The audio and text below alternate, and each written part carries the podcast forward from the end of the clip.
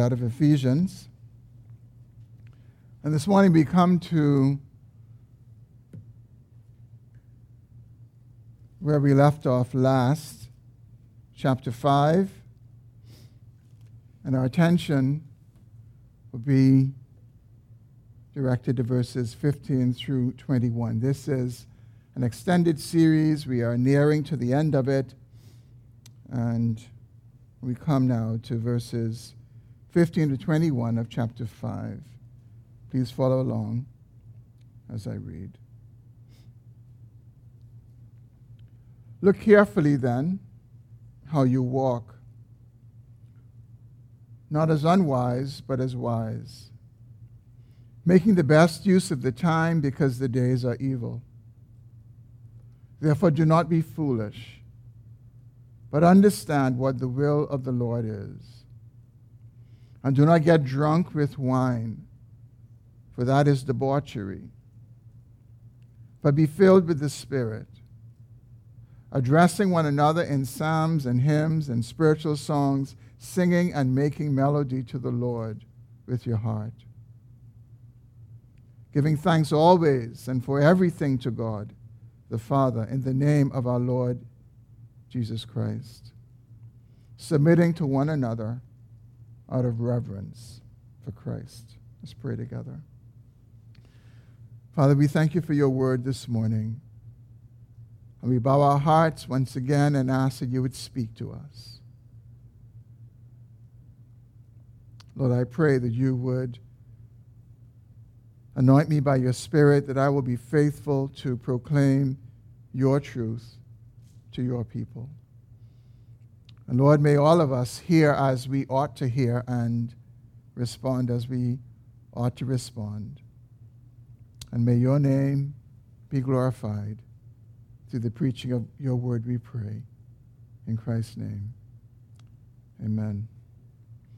Well, since the beginning of chapter 4, the Apostle Paul has been explaining what it looks like to be saved to have been brought from spiritual death to spiritual life. And he's been calling God's people to put off their former life and to put on their new life in Christ. And last week we saw how the Apostle Paul refers to our life before Christ as darkness and our life after Christ as light.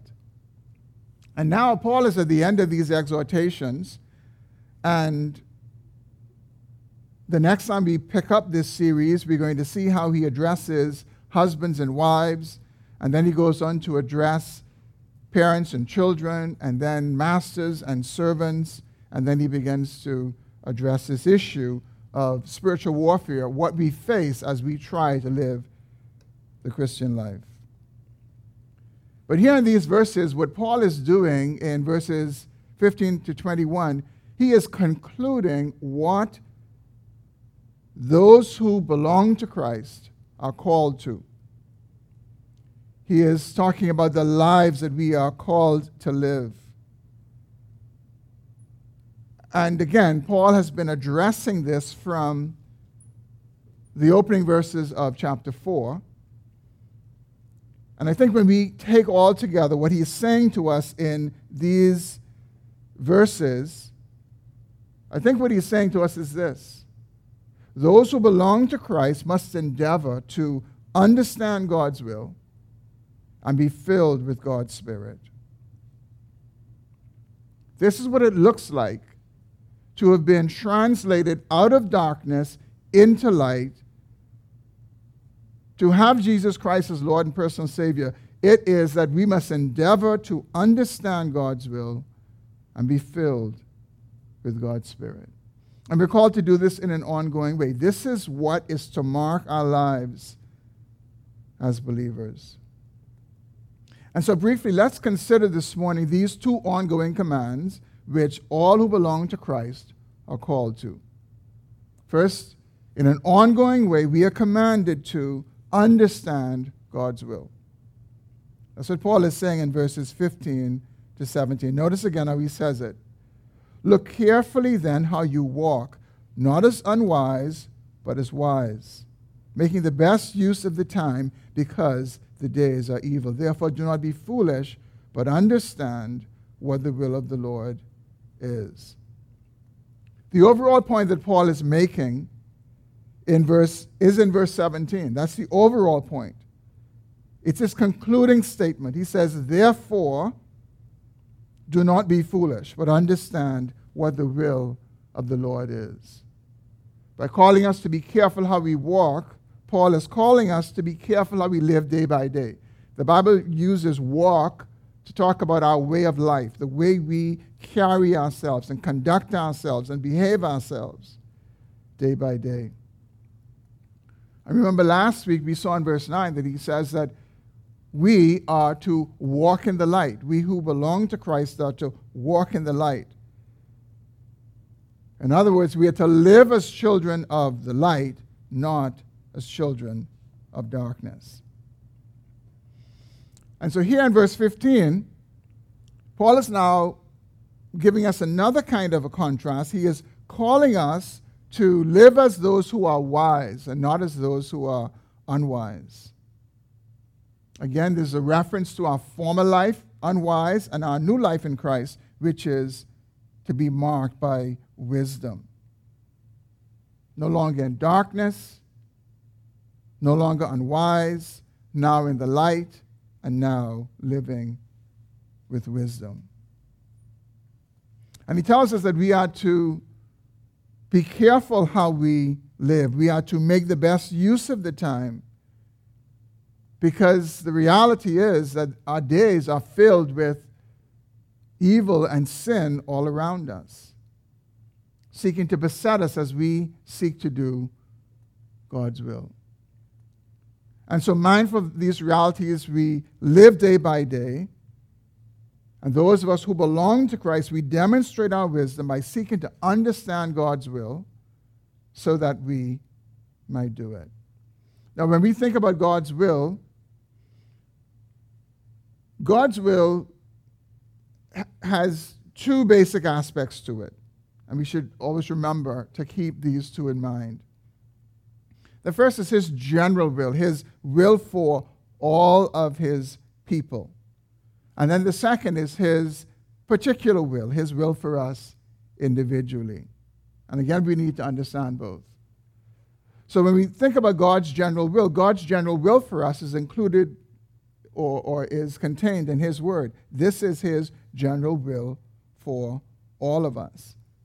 And there are some places in Scripture where we actually see where the Bible specifically says this is God's will for you. For example, 1 Thessalonians chapter 4, Verse 3 For this is the will of God, your sanctification, that you abstain from sexual immorality.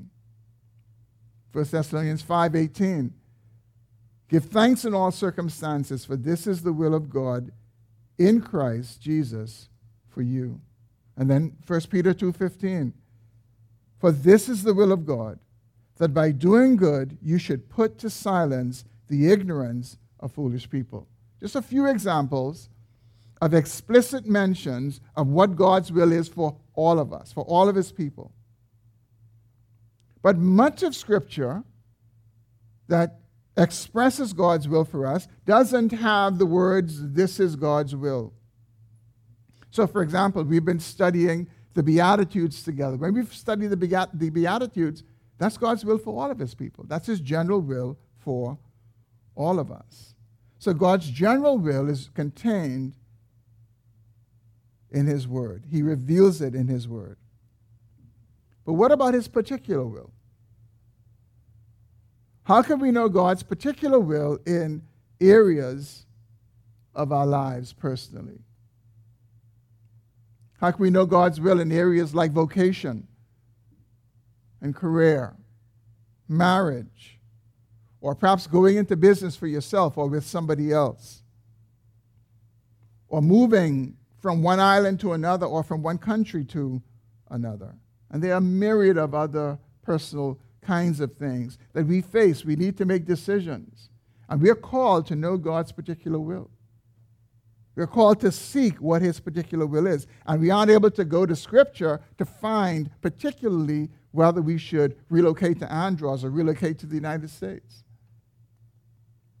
There are principles to guide us, but we don't have a specific word that we are to do this or we are to do that. And so, what we're supposed to do is we're supposed to be guided by prayer, committing these particular areas to the Lord in prayer, seeking godly counsel, and trying to discern what is God's will in those particular areas. So, take for example, two recent graduates from college, both Christians, both believers, and they both pursued the same course of study and now, before them, they both have the same opportunities. They can further their education, both given the same offer, same university, or they can enter into their profession, start in the job market. They're both Christians, and they have these opportunities before them, and they need to each, for themselves, seek the Lord in prayer, get godly counsel, and seek what is God's will in that. I, and, and here's the reality the reality is that God may lead them differently. Although their circumstances are exactly the same in terms of what they're focused on, what they're praying about, God may lead them differently, as well as He might lead them in the same way. But we can't make the assumption that He is going to do the same for both. We need to seek to know what God's particular will is. And we saw this last week in, in verse 10, where Paul says that we are to try to discern what is pleasing to the Lord. What is pleasing to the Lord? Not what is pleasing to me, not what I want to do, not what would fulfill me. Lord, what is your will in this? Lord, what would please you in these options, these choices that are before me? And let me just say this just, just a practical word of guidance to us. You know, at the end of the day, after we have sought God's will, particularly, we cannot know with absolute certainty that what we have done is God's will. We only know this to be certain. Only if it is in the Word of God that we can have certainty of it. We know God's will is for our sanctification. We know that. But the one who may decide to further his education, or both decide to further their education, they cannot have the same kind of conviction that that is God's will as they would with his revealed will in his word. But here's what's most important. What's most important is this that in their heart of hearts, they know that they have sought to discern God's will because they want to please Him. That's the most important thing. That's the thing that we should all have in common. That we desire to do God's will. And we may land in different places. And you know what? We may even miss the Lord. But it's okay. Our motivation ought to be, though, to please Him, to seek to do His will. That is our aim, brothers and sisters. We are to aim to please the Lord. And so I ask you this morning how are you living? Are you living carefully as a wise person, making the best use of your time, aware of the realities of sin and evil all around us, and seeking to understand God's will that you may do it? And I believe that when we consider how Paul calls us to this, that what he has more in view than God's general will is God's specific will. Because pretty much once you're literate, we can know God's general will for us.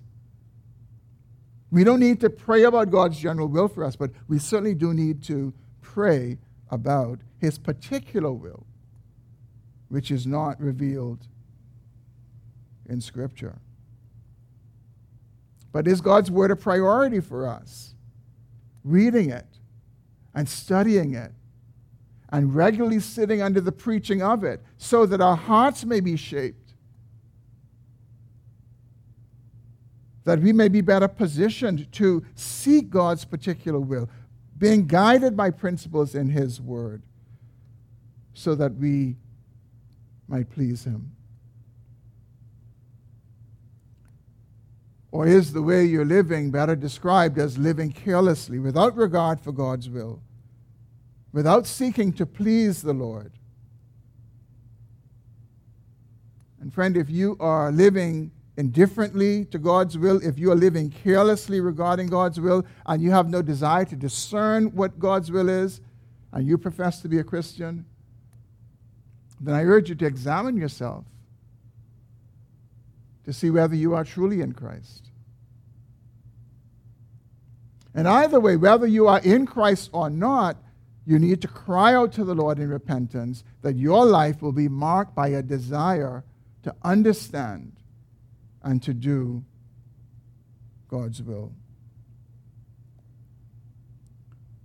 So, first, we are called to understand God's will. This is what it looks like, brothers and sisters, to have been converted, to belong to Christ, to, to turn away from our old life and to turn to a new life where we want to please the Lord. And the starting point is understand what, what is God's will, generally and particularly. Well, in addition to calling us to understand God's will, Paul calls those of us who belong to Christ to be filled with the Spirit. Look again at how he says that in verses 18 to 21. And do not get drunk with wine, for that is debauchery, but be filled with the Spirit. Addressing one another in psalms and hymns and spiritual songs, singing and making melody to the Lord with all your heart, giving thanks always and for everything to God the Father in the name of the Lord Jesus Christ, submitting to one another out of reverence for Christ. One of the most helpful ways to approach understanding what Paul is saying to us in these four verses is to not miss that this is one long sentence. And this one long sentence has one main thought. Says a number of things, but they all come back to this one main thought, and it is this thought, this command to be filled with the Spirit. And what does Paul mean by be filled with the Spirit? Well, some Pentecostals say that this is a command to have some secondary experience after salvation, which is evidenced by speaking in tongues. But a close reading of what Paul says in this sentence shows that he is not referring to an event. Instead, Paul is calling God's people to be filled with the Spirit, not as a momentary experience, but as an ongoing experience. And what he's actually saying is keep being filled with the Spirit. And he also makes very clear what it means, what it means to be filled with the Spirit, by pointing out what it looks like. And again, to see Paul's point, in verses 18 to 21, it will be helpful to keep in mind how he calls God's people to understand God's will. He's calling us. The contrast is living wisely, living, living wisely versus living foolishly. And now in these verses, the contrast is being drunk with wine or being filled with the Spirit. Those are the two contrasts that Paul is putting before us. And he tells us what being drunk with wine is it's debauchery. And debauchery is indulgence in excessive drinking of alcohol, seeking sensual pleasure. It is unbridled feeding of the flesh and the desires, and one of the main manifestations is sexual immorality. But instead, Paul is calling God's people to be filled with the Spirit, and that is to be under the Spirit's control and under the Spirit's direction. Again, he's contrasting these two experiences one being under the influence of some drug versus being under the control of the Holy Spirit. If Paul were writing in our day, I don't think he would confine being drunk just to wine. He would, he would use drugs as well because the same principle applies. And so, properly understood, what Paul is saying to us is that we should be under the control or influence of nothing else, no one else, except by the Spirit, by being filled with the Spirit. One of the helpful commentaries to me as we've been working through Ephesians has been John Stott commentary on Ephesians. And in covering these verses, he refers to a quotation from Dr. Martyn Lloyd-Jones, which I found very insightful. He's a medical doctor. He, he's deceased now for many years now. And um, he, he was a medical doctor as well. And he talks about the effect of alcohol on the brain, and then he goes on to talk about um, the effect of the Spirit on, on us. listen to what Dr. Martyn Lloyd-Jones had to say. He writes wine, alcohol, pharmacologically speaking, it's not as it's, it's not a stimulant, it is a depressant.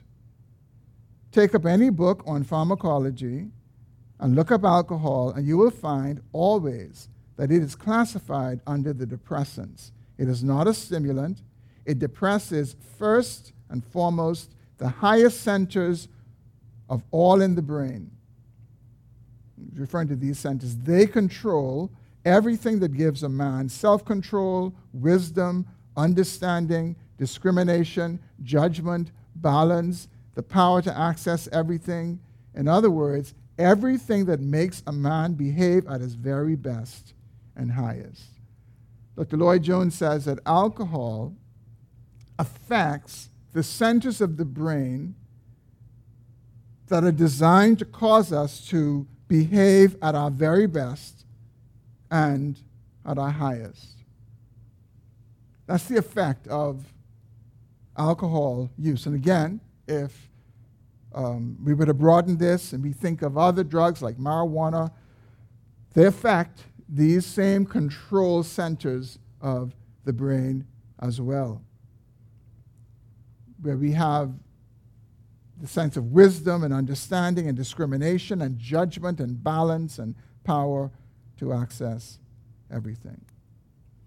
And I thought I would share this this morning because, I mean, all of us need to hear it. We are in a culture where substance abuse is pervasive, and, and sadly, even in the church. Even in the church.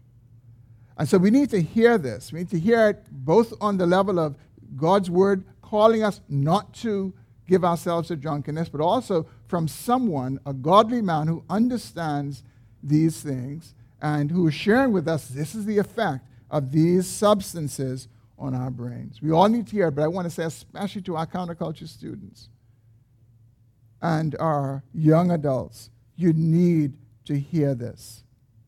Don't be wise in your own eyes. Don't follow the way of the world. Don't give your mind to the control of any substance to any degree. And then Dr. Lloyd-Jones goes on to describe the work of the Spirit in the believer's life. And what he notes is that the Holy Spirit does the exact opposite. Listen to what he says. If it were possible to put the Holy Spirit into a textbook of pharmacology, I would put him under the stimulants, for that is where he belongs. He really does stimulate. He stimulates our every faculty, the mind and the intellect and the heart and the will. And this must be the aim of all those who belong to Christ and who seek to serve Christ and live for Him, to be filled with the Spirit that He might stimulate all of our God given faculties, our mind, our intellect, our hearts, and our wills. And then one last quote, this one from John Stott himself. Commenting on these verses, here's what he writes People who are drunk give way to wild, dissolute, and uncontrolled actions. They behave like animals, indeed, worse than animals. The results of being filled with the Spirit are totally different. If excessive alcohol dehumanizes, turning a human into a beast, the fullness of the Spirit makes us more human and He makes us like Christ. Words are tr- so true, brothers and sisters. The fullness of the Spirit makes us more human.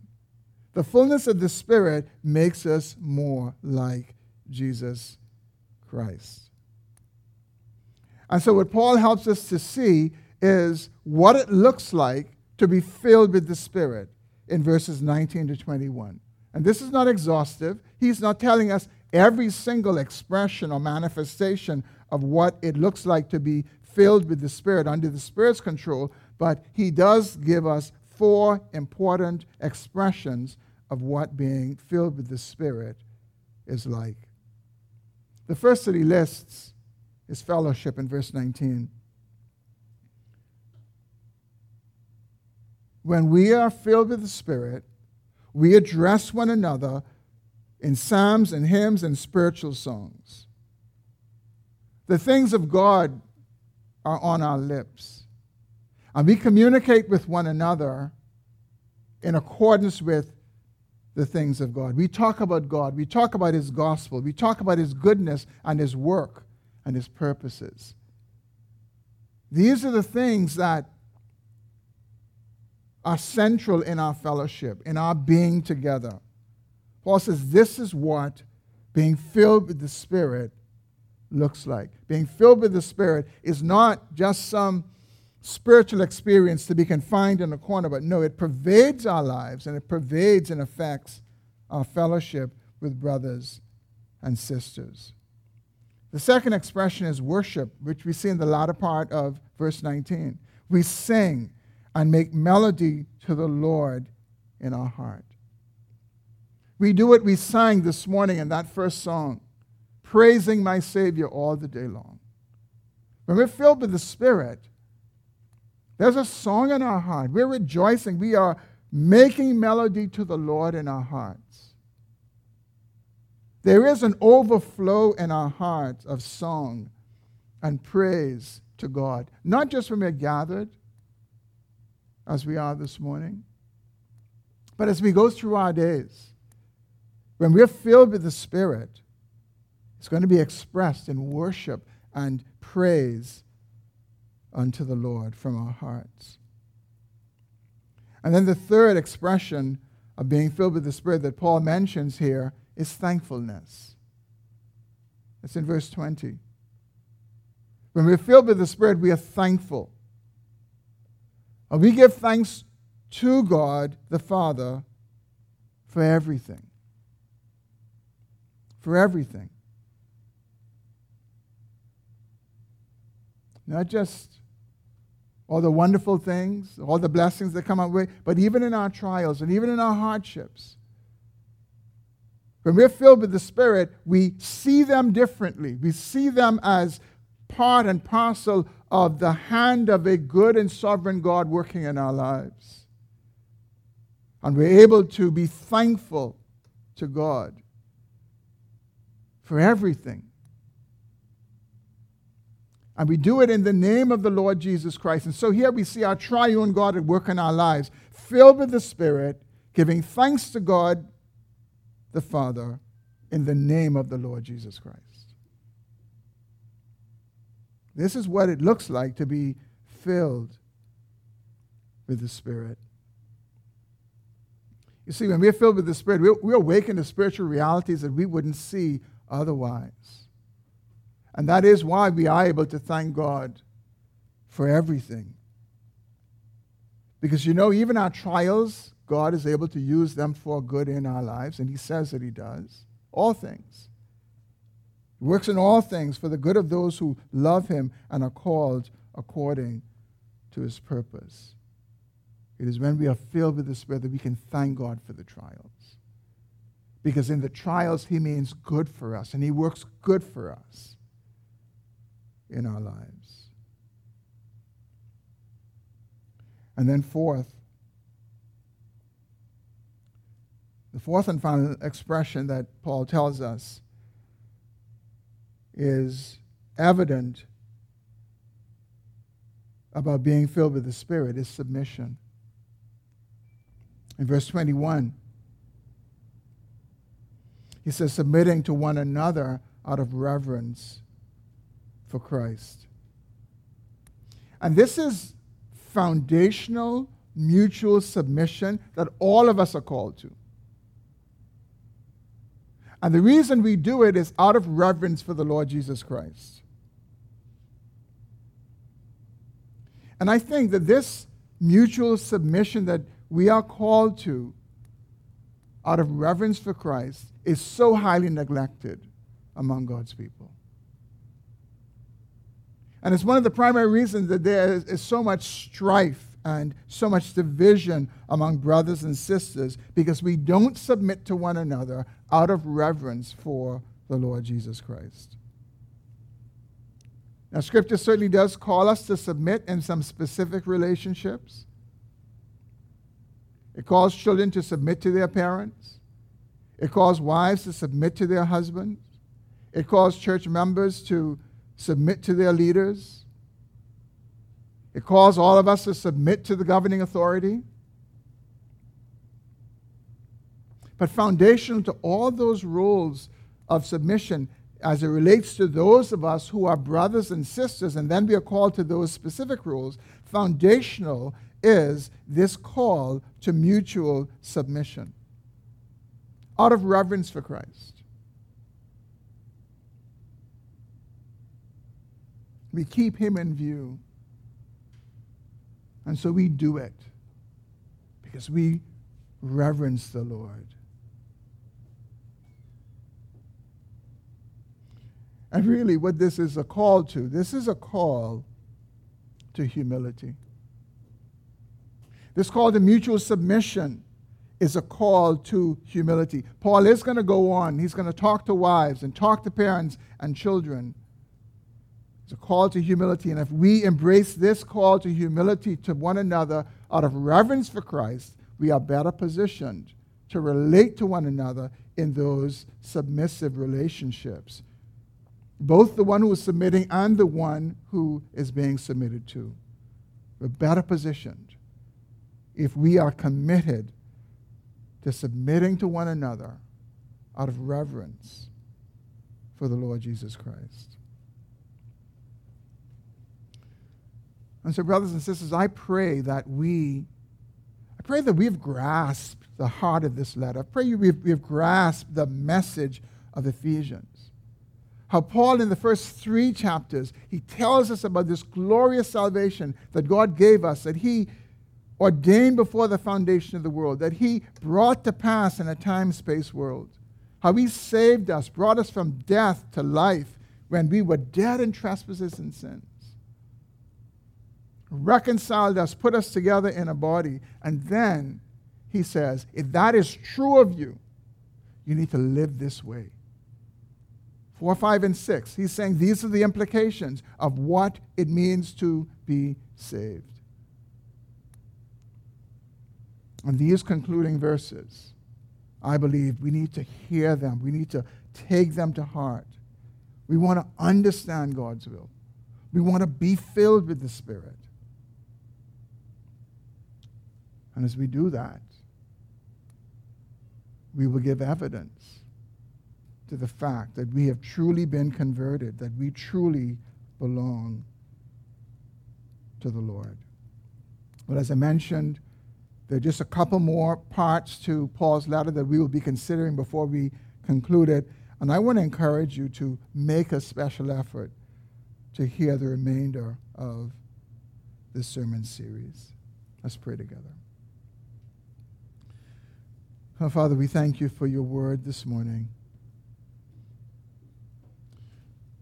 Oh, Lord, I pray that you would help us to endeavor to understand what your will is. your particular will and your general will, and to live it out and to obey it. And then, Lord, I pray that you would help us to be filled with the Spirit in an ongoing way, that we might live lives that are reflective of the fact that we have truly been converted and we belong to you. Would you help us, O oh Lord, and glorify your name in and through our lives, we pray. In Christ's name, amen. I invite you to sing along with me. I want to know you.